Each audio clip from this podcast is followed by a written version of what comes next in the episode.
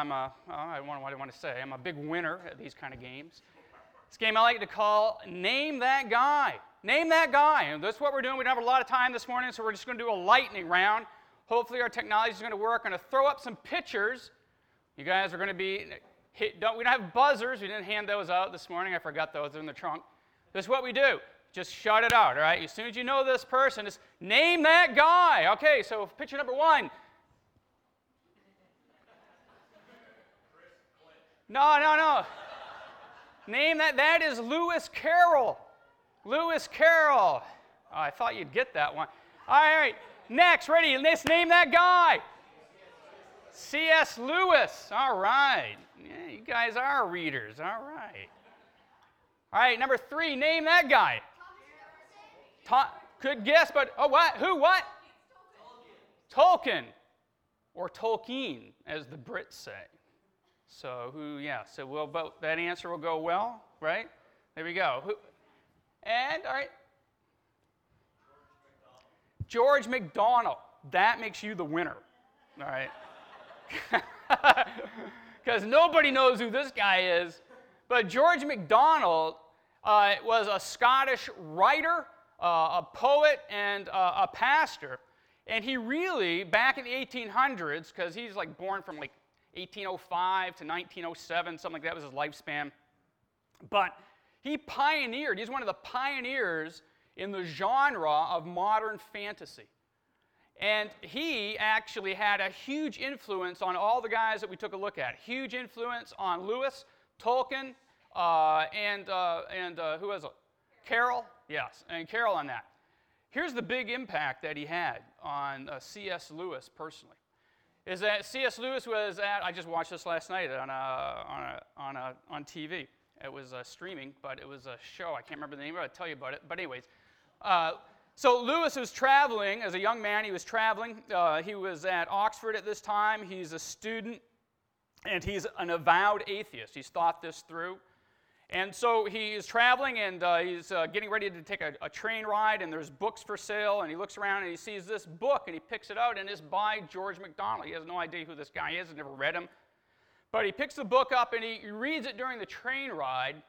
And uh, what the book does, what MacDonald does, is it introduces Lewis, C.S. Lewis, to a new concept. And that concept is holiness that there must be a perfect being in order to make sense of the construct of reality as we know it. And that concept of holiness began to unravel. It was the beginning of Lewis coming to faith. There was a, still a, a journey to go, but that was the, was the point of the unraveling of, uh, of C.S. Lewis, of his atheism into faith in Jesus Christ uh, uh, along the way. And that is the power, the power of the holiness of God, the reality that there is a creator who is before us, beyond us, totally other than us, who is sovereign and good and in control, and perfect in every way. This morning we want to take a, a quick look, it's not going to be quick, uh, at Isaiah chapter 6. Um, and I want to begin with a, a phrase that it starts off. It says this In the year that King Uzziah died. And that's the context when you come into Isaiah chapter 6 of the Old Testament prophet Isaiah. In the year that King Uzziah died. And, and the readers in the day, when they heard that, they're going, Oh, that's right. Man, that was rough. That was a big deal. All right? Uh, you get the full backdrop story in Second Chronicles 26, but it's this it's 740 BC. God is about to shake things up in the East. Uh, he's been cooking up a new superpower called the Assyrians. He's raising up a new leader who has conquering on his mind. And uh, the God's people, the Old Testament people, his Old Covenant people uh, in, in, Israel, they're now fearful of the future. Uh, they're uncertain about their future. They're unsettled, they're insecure about what's going on. Times are changing. Their hope was in a human leader. They, they went all in with him. Uh, they were living comfortably. And what they were doing in their comfort is that they were making a practice of rejecting God's word, rejecting God's way for their life, and living in a way that instead of being a witness to the nations, the people around them, rather than being a light to the nations or the, the, the, the pagan nations around them, they were instead becoming just like them. King Uzziah, he reigned for 52 peaceful and prosperous years. People thought, so good, so good to have Uzziah in the office. In fact, the campaign slogan that they, they had there, there was no campaign slogan, but they had it was this We're strong so long as, Uzziah is in the house. That was what you saw on bumper stickers as you traveled around town. We're strong so long as Uzziah is in the house, y'all. That's how they worked it. Lots of, lots of fanfare for that. And Uzziah, he may have been a, a powerful leader, a wise leader, but because of his arrogance, later in life, he became an ungodly man. And you can go back and read about it, but let me give you a paraphrase of what happened. Uzziah, he sinned because he went into the temple of God. He knew God's word. God's word had portions of the temple that were only open to his priests and to his high priest. Uzziah did what sinful people like you and me do is that he just did what he wanted to do. He didn't care. God said this. We say, I don't care. I want to do what I want to do. And so, what Uzziah did, he went into the temple, and so he violated God's law, his God's word, but he also violated God's presence, the holiness of God. He, he spurned it. And so, God struck him with leprosy uh, on, the, on the spot. And so, King Uzziah lived the remainder of his days estranged from God, isolated from people, and separated from the worship in the temple. And what, the, what happened back then is that King Uzziah became emblematic of the people at large. They too were estranged from God. They too rejected God's word, generationally rejected God's word. They too um, uh, violated God's holiness, uh, and they too were excluded from Him. And so, what God did was, as we move into Isaiah 6, uh, uh, the prophet is now bringing about the reality that God is going to strike them with the Assyrians.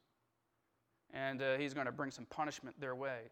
Pain is going to be uh, the way that He's going to corral their hearts and thoughts back to him. Uh, one of the Old Testament commentators wrote this. He said, uh, speaking about the people, he said, Because of their sin, the people are not what they ought to have been, nor what they were meant to be. Do you ever feel that way? You ever think that way about yourself? I do. I have. I know what that's like. I'm not the person I ought to be, right?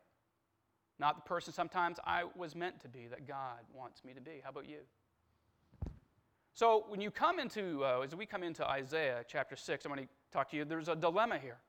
And the dilemma is this How can the, uh, the sinful people, who, this group here, who generationally reject God's word, uh, who, um, who fall into the cultural idolatry that is around them and become like their cultures, how, how can this people ever become the blessed people of God, the obedient people of God, the witness of for God to the nations around them. How can this happen? This is a dilemma. And Isaiah provides a solution because Isaiah himself, God's going to use him to be a beta case, an exhibit A of how the holiness of God will work in a person's life so it will be transformational. Because in the midst of God, uh, Isaiah, in the midst of God's presence, gets glimpses of God's holiness and it changes who he is and how he lives. We'll see that as we play that out. I want to talk uh, real quick about the definition, definition of holiness here. It is God's unapproachable, uniquely perfect moral majesty. There's no one like God. And the word is used, holiness is used over 800 times in the Old Testament. Even I can't miss that right? That must be important. It must be profound. It must have meaning and significance, right? That it has that much prominence in the Old Testament. Let me, can I give you, if you guys are tracking with me here, that's holiness. Can I give you the antithesis to this? The, the scriptures, the New Testament here, and we've coined it a little bit, talks about worldliness. The, the, the antithesis to holiness, the holiness of God and the holiness of God in our lives, for, the, for those who are followers of God, faithful to God, the antithesis of that is worldliness. Worldliness, as uh, David Wells writes in his book, God in the Wasteland, he says, worldliness is what makes sin look normal in any age. Isn't that great? Worldliness is what makes sin look normal in any age, and righteousness seem odd. Isn't that not the generation in which we live? Wrong is right, right is wrong. Exactly, I think. So here's what we want to look at this morning. The, the more we can glimpse the holiness of God, the more we're going to be growing in His grace. Why? Because it is the awesome holiness of God that convinces us of our absolute need for Him, for all things good in our lives. So this morning we'll take a look at three effects the holiness of God uh, has on us who believe. There may be 120, right? This morning we'll take a look at three. And there are these. One, going into the text here, it is overwhelming. It's just overwhelming. The holiness of God is overwhelming to, it, we, to us. Our minds can barely grasp it. And it, we see this in Isaiah. Isaiah writes, I saw the Lord. He was sitting on a, a lofty throne, and the train of his robe filled the temple. Attending him were mighty seraphim, uh, each having six wings. With uh, two wings they covered their faces, and with two wings they covered their feet, and with two they flew and they were calling out to each other Holy, holy, holy is the Lord of heaven's armies. The whole earth is filled with his glory. Their voices shook the temple to its foundations, and the entire building was filled with smoke. So Isaiah is just he's struggling to try to comprehend this and try to uh, put into words what he is seeing in the presence of God. He's blown away, right, uh, with this. Seraphim, as you probably know, is just a translation means burning ones because fire um, is, is, um, is, a symbol of, of the holiness of God uh, in the Old Testament. And so, what these burning ones uh, are, are doing constantly is they're uh, saying these words, really, they're singing this song, and it's, a, it's got one phrase, it's one chorus, it's, it's memorable, right? It's a continuous song. They're saying, Holy, holy, holy. It's the only time, only time in the, in the, in the Old Testament that a, a quality like, like an attribute is mentioned three times, and it's to impress upon us the significance of it. So, how do we begin to uh, illustrate uh, uh, this? Well, don't even try. You'd be crazy to try. That's what the kids say, but I'll try it anyways. It is this. Uh, you, I, have seen this happen. I've watched this uh, on TV, perhaps. Maybe you've seen it as well. Maybe you experienced it. Um, uh, for instance, you look at old footage of like, remember when the, uh, the, the Beatles show up and they had the, uh, back in the 60s. Uh, and so they show up and, uh, or a new movie coming out about Elvis Presley and what you're having is all the fans show up. What are they doing? They're seeing, it's the Beatles, it's Elvis, right? And when they go, they're fainting. Remember seeing that? They're freaking out. Woo! Flopping over left and right. Uh, why? They're coming into someone's presence and they're so uh, blown away by that, being in their presence, they just pass out. That's crazy talk. Gives us a little thing else. You say, well, what, what else? Okay. Uh, I remember watching uh, years ago a television uh, morning show talk host. Uh, for some reason, they were doing something in the Vatican. And so they were there. Maybe there was a, a time there was a new pope in town. And so um, they were there giving a live feed on that. And um, they, were, they were in a chapel, hallway somewhere. And all of a sudden, and it wasn't supposed to happen, the Pope came their way, came down the steps. And then he broke protocol, the Pope did, walked over and, and blessed them. And they, here these, these guys are professional spokespeople, news anchors, and they're, they're like stumbling. They're just standing there because they didn't expect it because they had held this, uh, you know, the Pope in such veneration. They're just blown away, blown away that he would come over and bless them or say something to them. I know it, it doesn't live up to this, but we get glimpses of this, of, of what it would be to be in the presence of God, uh, like, like with Isaiah. So here's what uh, my point is this, is this. Here, how are some ways then for us do, do, do we get into God's you know, holiness? Do we get glimpses of God's holiness? And I want to push this out. All we may ever get this side of heaven are glimpses. That's the best you're going to get. Occasional glimpses. Um, you know, so, um, and if we got the whole deal, we'd be dead. And so uh, we get these little glimpses along the way. Can I throw out a few at you? So, yes, hold it down. All right, here we go. One, His Word. The Word of God. So, here it is the, the, the, Spirit of God. You're reading God's Word. You may be doing this every day and it's it, even if it's um, even if it's uh, what do you call it? Standard. This is what you do. It's routine. Okay, it's all good. Sometimes along the way, what God does, uh, you're reading God's word, and the Spirit of God comes upon you, moves within you as you hear God's word, read God's word, listen to God's word. And there are times when you will become overwhelmed by the Word of God as it points out who God is, the holiness of God, and all those attributes of God His goodness, His love, His mercy, His grace they're all connected to His holiness. You can't have the others if you don't have that. And so it comes upon us, it moves upon us. You read the biographies of great men and great women through the Christian history, and they all talk about these moments that they have where the, the, the, the, the holiness of God, the grandeur of God breaks through into their lives. When I was a student I, uh, in college, I got to go to a school in Chicago, downtown Chicago. It's called Moody Bible Institute. And there was another school up north called Wheaton College. And back in the 1980s, my day, uh, there were many revivals that broke out on both those campuses a couple years apart. Each was uh, launched by a, a series of chapel talks by different speakers. And as the Word of God came out and forward, God met the people of God, met those students and faculty, and moved among them. Uh, it was a phenomenal time.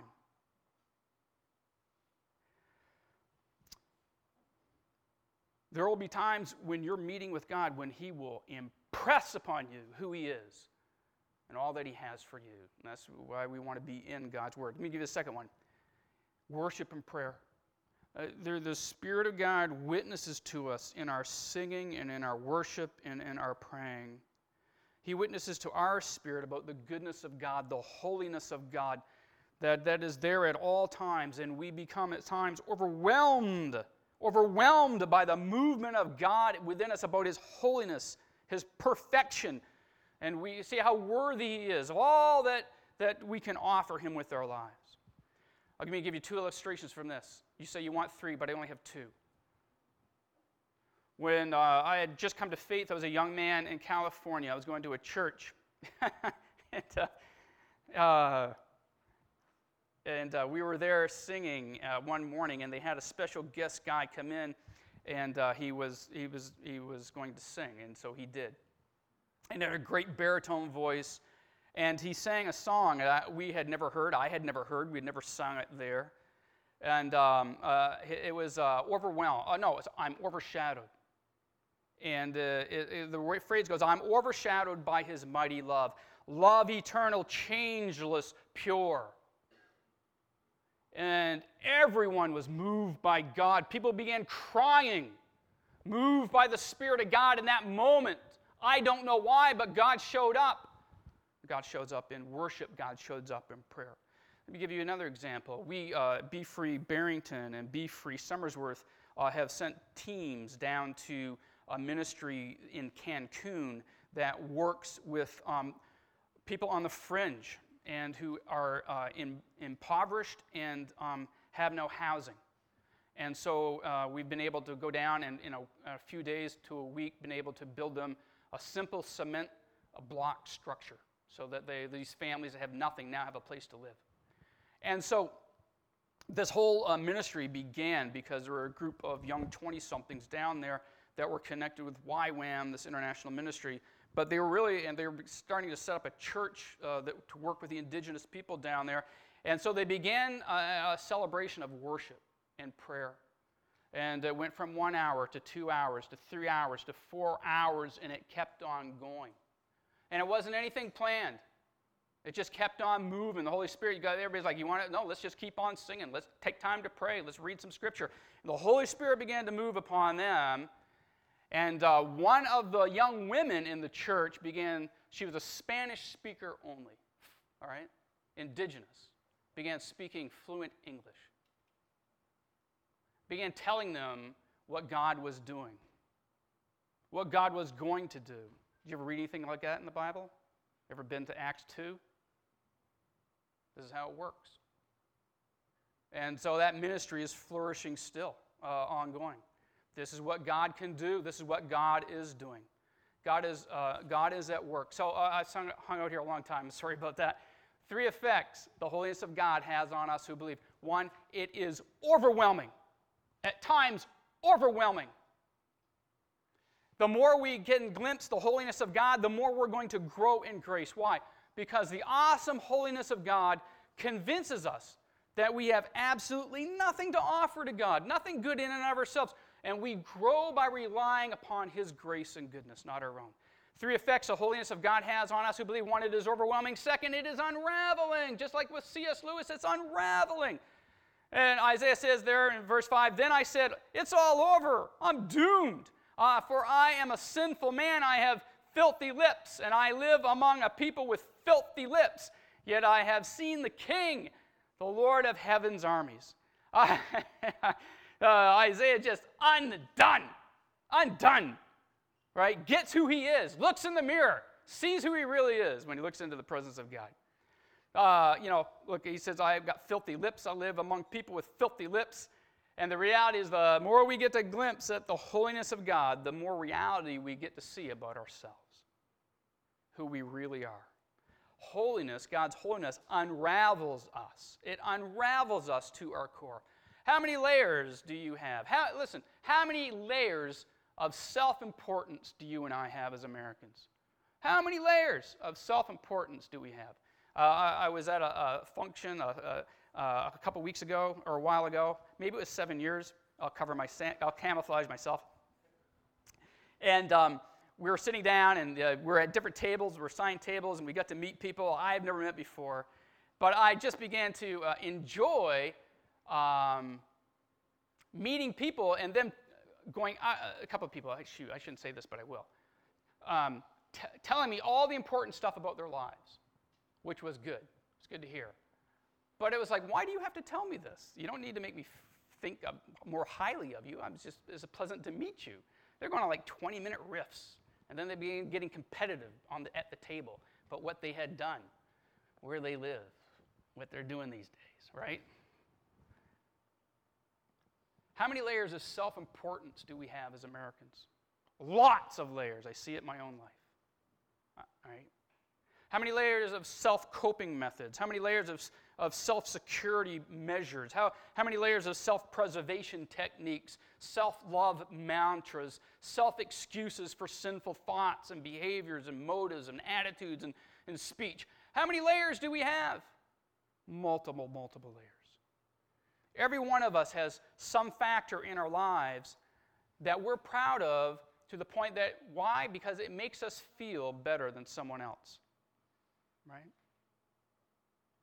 You say, no, that's not true. It is true. Let me convince you of it. Just the other day, I washed and waxed my car.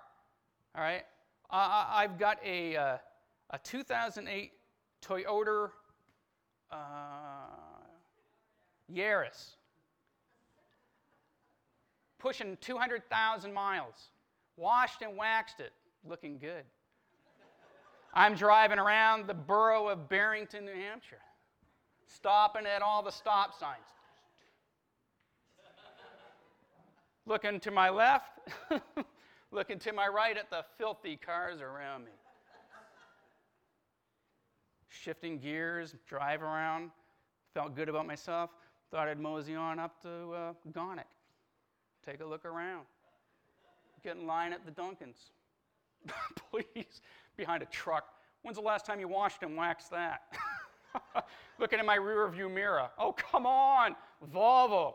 Get a washcloth. really? Come on. What am I doing? Finding a simple way to feel good about myself, feeling better than somebody else. Oh, we play these games. We're very good at it. It's such a human thing. How many of you, come on, your kids are better than anybody else? Come on. Yeah, see? Yeah, right. You got to say that. Who's got the best dad here? Yeah, okay. Things like that. We all have that. It, it might, we, we, that's called self righteousness. But we might think we're intelligence. Well, I'm way smarter than other people. Beauty, you know, uh, our children, occupation, fitness, uh, reputation, style. We find ways to feel better about ourselves and be able to look down at someone else along the way. And it's God's holiness, His holy presence. Uh, the, the, the, these things get exposed in us. And, and we realize how truly unholy we are and how much we need His forgiveness and grace and revitalization. Look, it says we glimpse the holiness of God and His grace for us in Jesus Christ and, His forgiveness, right? That, that we get to uh, be, be just get amazed by His grace. All right, I'll move on for time's sake. The more we can glimpse the holiness of God, the more we're going to grow in His grace. Because it really is it's the awesome holiness of God and that, that concept, the realization of the reality of that, it convinces us um, that we have absolutely nothing to offer Him in and of ourselves. Three effects the holiness of God has on us who believe. One, it's overwhelming. Two, it's unraveling. Three, it is redemptive. It's redemptive. Now, I'm going to say three words. You pick the one you like the most. It doesn't matter. Redemptive is renovative, renovating, and it's restorative. So you think about this. You take a, you buy a, a home and uh, you take it down to the studs. You just gut it. And then what you do is you build it back up the way you want it to be. That is what God does for us with His holiness. He guts us down to the bare bones and builds us back up to who He meant us to be in the first place. It's restorative. You go out and you yard sale, or whatever, you, you buy an old dresser or, an old table, and uh, it's a beautiful piece of oak or, or, or, or, um, or walnut, uh, right, or maple, and somebody painted it like five layers deep. So yeah, you got to take time, all this time, to strip off that old paint, sand it down to its original glory. What a beautiful piece of, of art and work this is. This is what God does to us through His grace in Jesus Christ. Then one of the seraphim flew to me with a burning coal he had taken from the altar with a pair of tongs. He touched my lips with it and said, See, the coal has touched your lips. Now your guilt is removed. Now your guilt is removed. Your sins are forgiven. Wow, what a scene in heaven that must have been, right? And that redemption, this atonement, it, it, it, it, uh, it delivers the forgiveness of sins for who we are aware of now and for all the sins that we commit in the future through Christ. For Isaiah, this has gone from a, a concept about God to a burning reality in his life. Right? It's gone from a doctrine to know to a lifestyle to live. And how do we know that? Because listen to the passages that follow. Isaiah is fired up right now. He, he, he, he, he, he says this. then I heard the Lord asking, Whom shall I send as a messenger to this people? Who will go for us? I said, Here I am, send me. And he said, Yes, go and say to this people. And usually, the, I've heard a lot of talks on this passage. It stops here because it doesn't get pretty after this. This is what God says. Listen carefully. The, uh, yeah, uh, uh, yes, go and say to this people, listen carefully, but do not understand. Watch closely, but learn nothing. Harden the hearts of these people. Play, uh, plug their ears and shut their eyes. That way, they will not see with their eyes, nor hear with their ears, nor understand with their hearts, and turn to me for healing. Then I said, Lord, how long will this go on? Because nobody wants that duty. You're not going to do this for a week? A couple weeks, maybe? Maybe I can tough this out for a month. God says, uh, uh, and he, he replied, Until the towns are empty, the houses are deserted, and the whole country is a wasteland, until the Lord has sent everyone away, and the entire land of Israel lies deserted. If even a tenth, a remnant, survive, it will be invaded again and burned. Um, but as an oak tree leaves a stump when it's cut down, so Israel's stump will be a holy seed, and there's always the grace in the midst of the, the punishment here. So Isaiah's got to be thinking, what kind of mission is that? What kind of ministry is that? What kind of message is that? It's not a cool one, right? No one wants that, that, that call up. But here's in generationally, they are resisting God, resisting His word, rejecting Him. And now all Isaiah is getting commissioned to do is just go tell the truth about who God is. That's it. That's, that's the call. I think we're going to do a, a tech thing here. Uh, you know, the Mission Impossible, have you seen those movies? Uh, Mission Impossible 32 is coming out soon. And I got a quick glimpse of it right here. Let's see this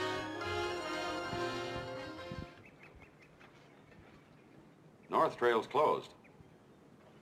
Oh? What about the East Trail? Yeah, but only till twilight. Let's go, kids.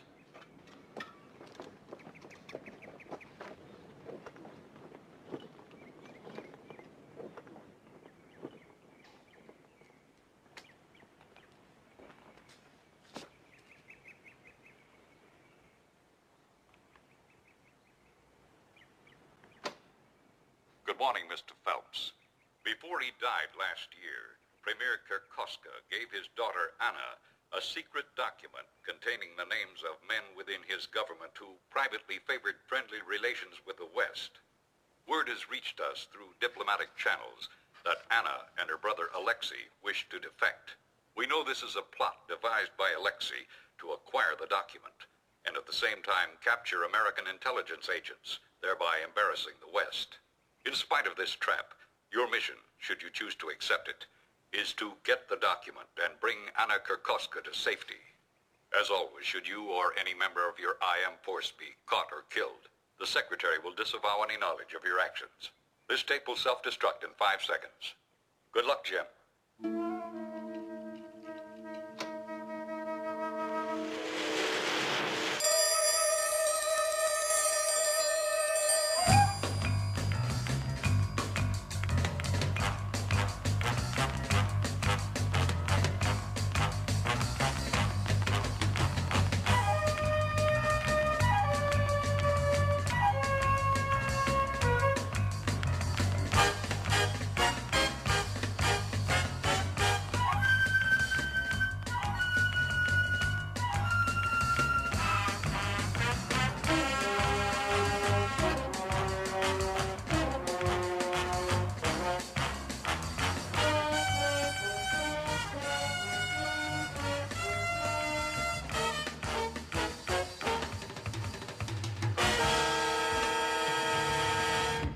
High speed was that?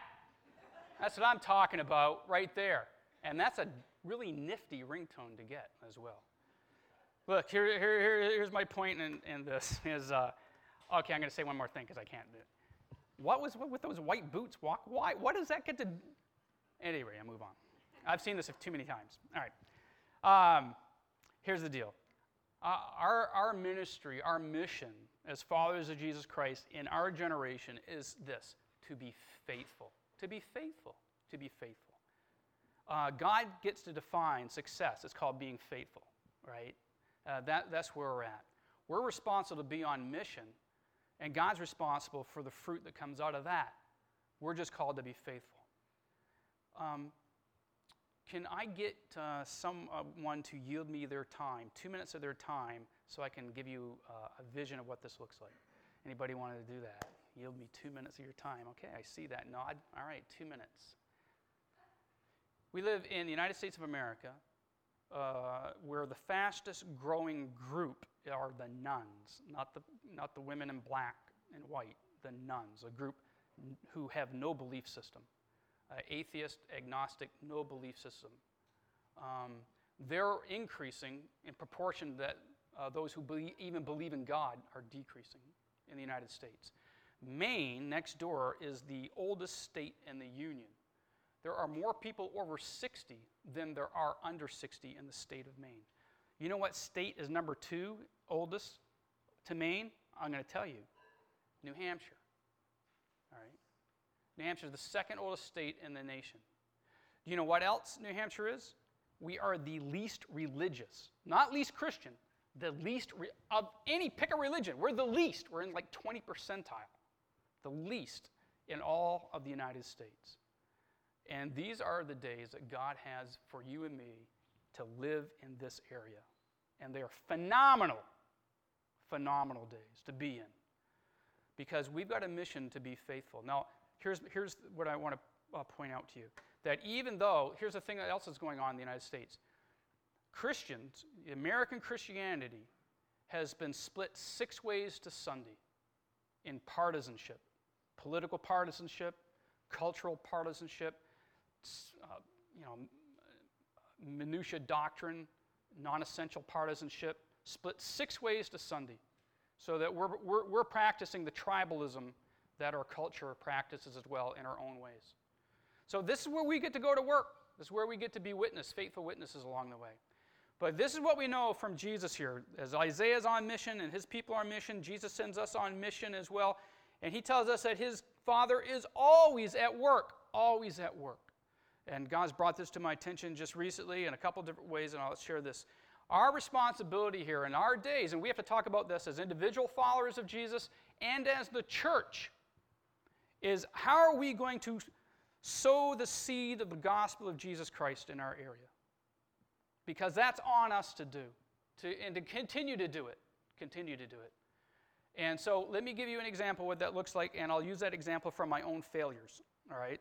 So you don't think, gee, Chris, you're my hero. Um, it's like you'll hear, you know, gee, Chris, I can do a lot better than that, which is exactly right. So I've had a couple of good run ins with people that I've known for 20 years.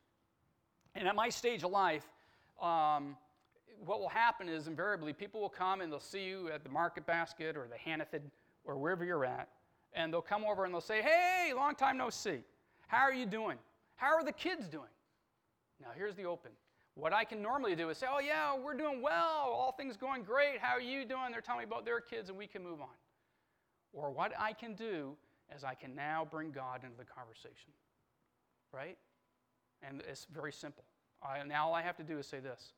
Uh, let me tell you something. We're, we're blessed. God has just blessed us.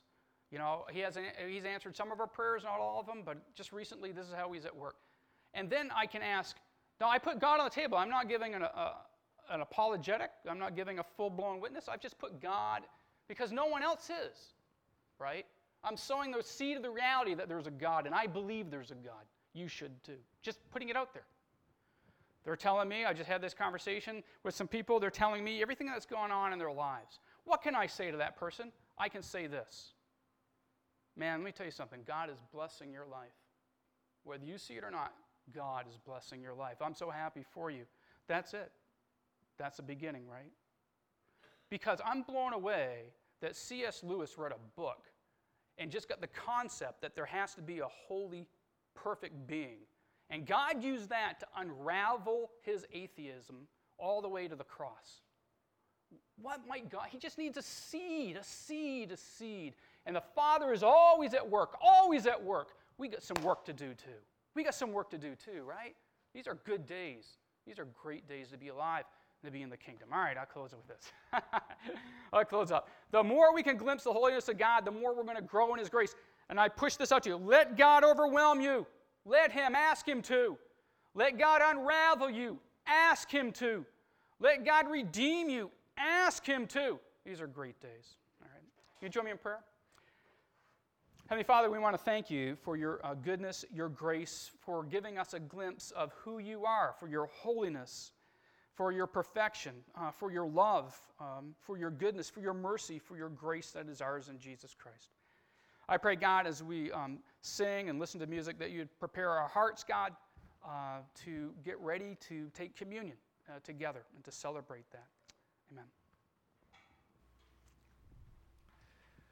Would you stand?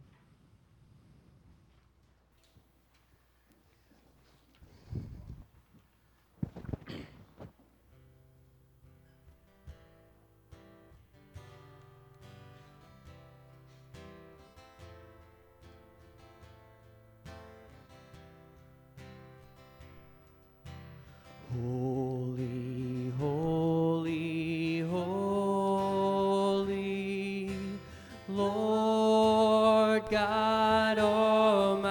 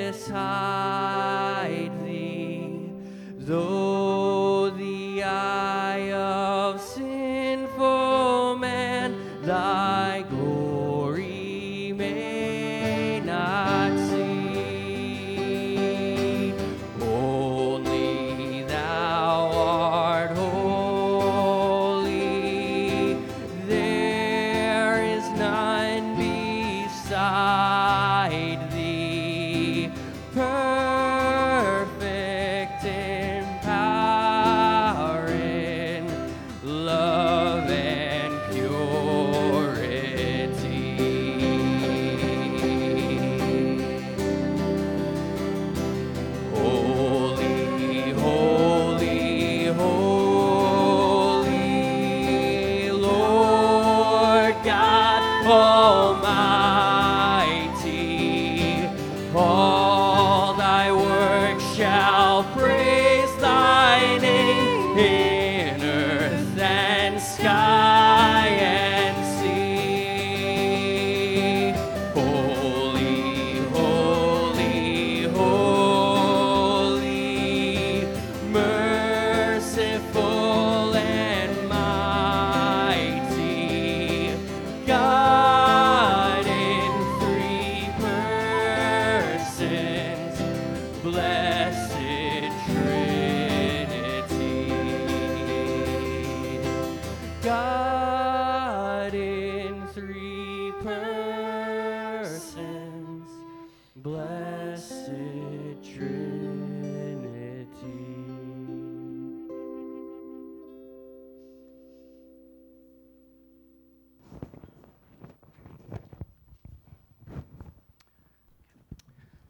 Uh, while the music plays, uh, we're going to come forward and have uh, each table and take our elements. We'll return to our seats, and then we'll celebrate the communion together, okay? You come as you're ready.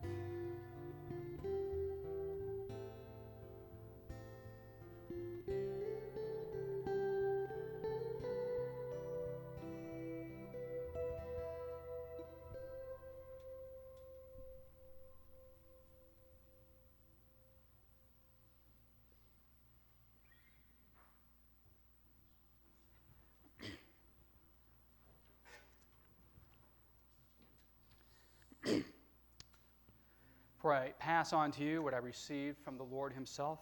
On the night when He was betrayed, the Lord Jesus took some bread and He gave thanks to God for it. Then He broke it in pieces and said, This is my body, which is given for you. Do this in remembrance of me.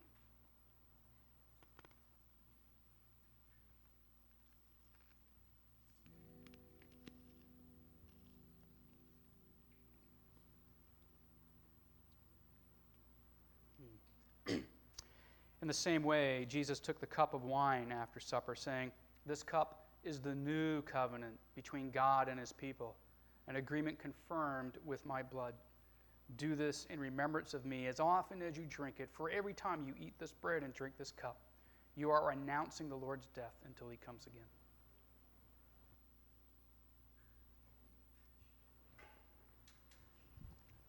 Stand and sing uh, Christ our hope in life and death.